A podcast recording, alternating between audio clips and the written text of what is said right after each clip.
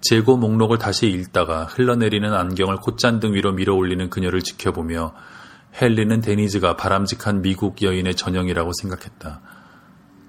당신은 히피들이 득세하던 시기로 뉴스위크에서 읽은 마리화나와 자유연애 기사로 불편했던 헨리의 마음은 데니즈만 한번 쳐다봐도 편안해졌다.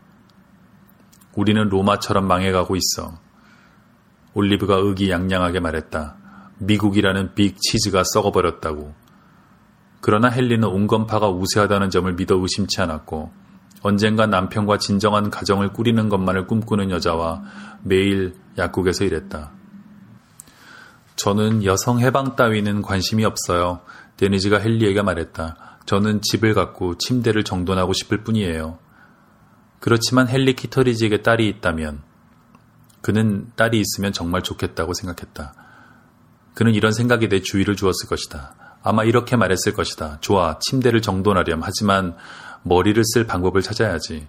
하지만 데니즈는 그의 딸이 아니었으므로 그는 가사를 돌보는 것도 고귀한 일이라고 말했다. 그때만 해도 그는 피부치가 아닌 사람을 보살필 때 느끼는 자유로움이 어떤 것인지 미처 알지 못했다. 헨리는 그녀의 꾸밈 없는 태도를 좋아하고 그 순수한 꿈이 좋았지만 그렇다고 데니즈와 사랑에 빠진 것은 아니었다. 천성이 과묵한 데니즈의 성품 때문에 그는 오히려 올리브를 전에 없이 더욱 간절히 원하게 되었다.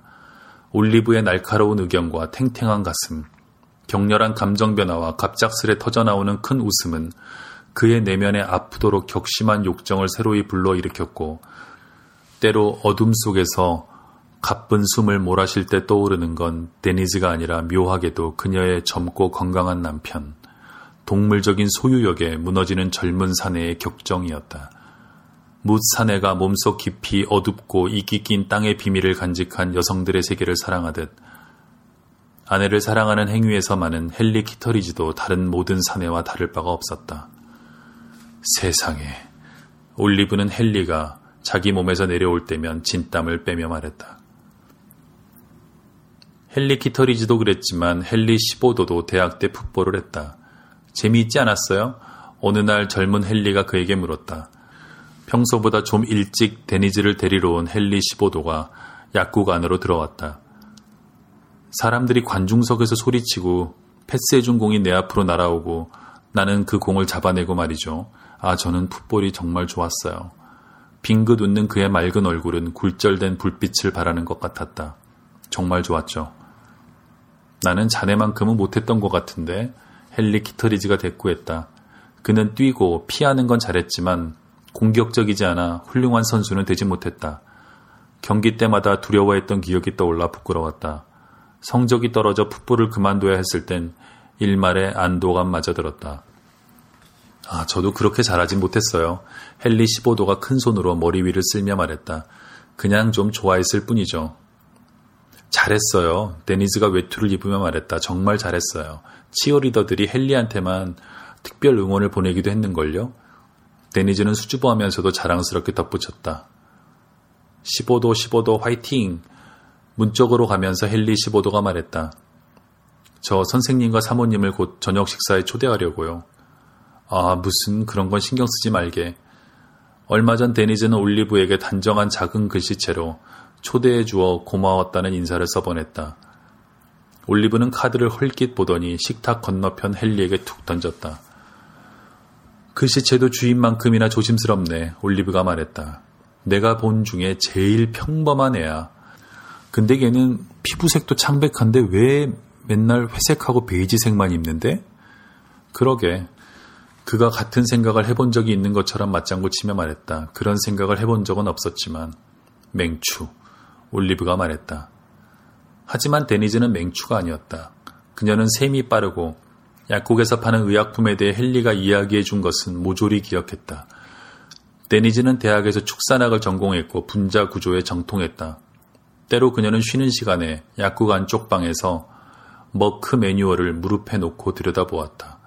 그녀는 안경 때문에 진지해 보이는 아이 같은 얼굴로 매뉴얼을 뚫어져라 바라보았다. 무릎을 세우고 어깨는 앞으로 숙인 자세였다. 귀엽군. 지나치다 문틈으로 흘끗 그녀를 볼 때마다 헬리는 생각하곤 했다. 그럴 때면 인사를 건넸다. 별일 없어, 데니즈? 아, 네, 별일 없어요. 그는 약병을 정리하고 타자로 라벨을 정리하면서 빙그레 웃었다.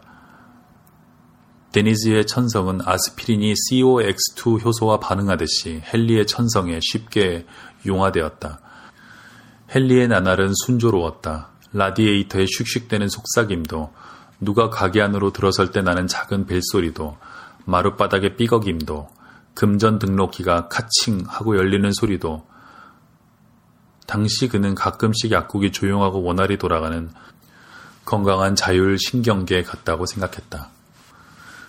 저녁이면 아드레날린이 샘솟으며 긴장감이 감돌았다. 나는 종일 요리하고 청소하고 식구들 뒤치다거리나 하고 올리브가 비프 스튜 한 그릇을 헨리 앞에 탁 내려놓으며 소리쳤다. 다들 목을 빼고 내가 뭘 해주기만을 기다리잖아. 경계경보에 팔뚝에 살같이 따끔거렸다. 네가 집안일을 좀 더 거들어야 할 것 같다. 헨리가 크리스토퍼에게 말했다. 당신이 뭔데 애한테 이래라 저래라야. 얘가 사회 시간에 어떤 일을 겪는지 알지도 못하면서 올리브가 이렇게 소리 지르는 동안 크리스토퍼는 말없이 얼굴에 고소하다는 미소를 띄었다. 원참, 짐 오케이 씨가 당신보다 더 애를 걱정해. 올리브가 말했다. 그녀는 식탁을 내리치듯 탕 치며 냅킨 한 장을 놓았다. 짐은 같은 학교 선생이고 당신하고 크리스를 매일 보니까 그렇지. 대체 사회 시간이 뭐가 문제인데? 빌어먹을 선생이 애를 들들 볶는 거지 뭐겠어. 짐 같으면 직감으로도 알겠구만. 올리브가 말했다. 당신은 애를 매일 보면서 아무것도 몰라.